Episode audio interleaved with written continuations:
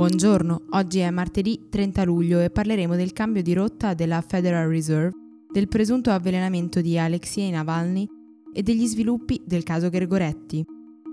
Questa è la nostra visione del mondo in 4 minuti.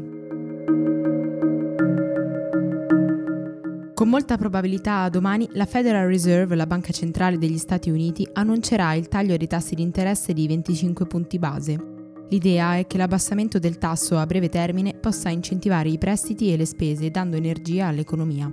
Si tratta di una svolta importante che non avveniva dalla crisi del 2008, ma per Donald Trump questo non è abbastanza. Secondo il presidente, la Fed sarebbe colpevole di aver alzato i tassi troppo presto e ora la riduzione sarebbe insufficiente per competere equamente con Cina e Unione Europea. In realtà la decisione della banca arriva proprio per compensare le recenti pressioni economiche causate dalle guerre commerciali di Trump e da un generale rallentamento internazionale, oltre che per scongiurare una possibile recessione.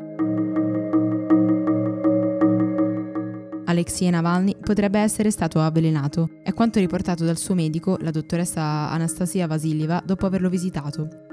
Il leader di Partito del Progresso, che sta scontando una condanna di 30 giorni per aver organizzato una manifestazione non autorizzata, è stato trasferito in un ospedale di Mosca, il cui portavoce ha invece dichiarato che si è trattato di reazione allergica.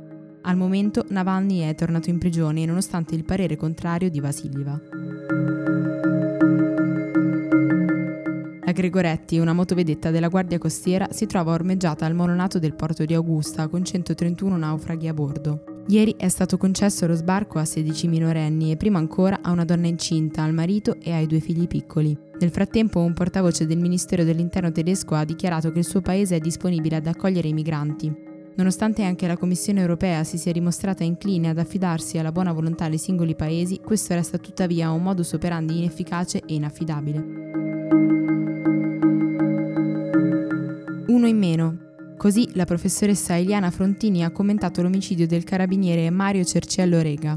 Anche se l'insegnante ha dichiarato di non essere l'autrice dell'offesa, le è stata notificata la sospensione della cattedra.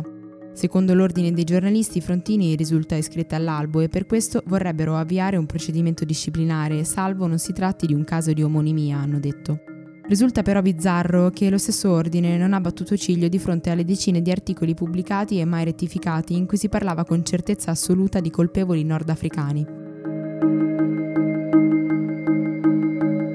Secondo la Corte di giustizia dell'Unione Europea, il Belgio, mantenendo i suoi reattori nucleari funzionanti, ha violato le norme comunitarie, nel Merino, in particolare, il sito di Doel, vicino ad Anversa, e quello di Tiange, nei pressi di Liegi, che per i giudici avrebbero dovuto essere chiusi nel 2015 e invece sono ancora attivi.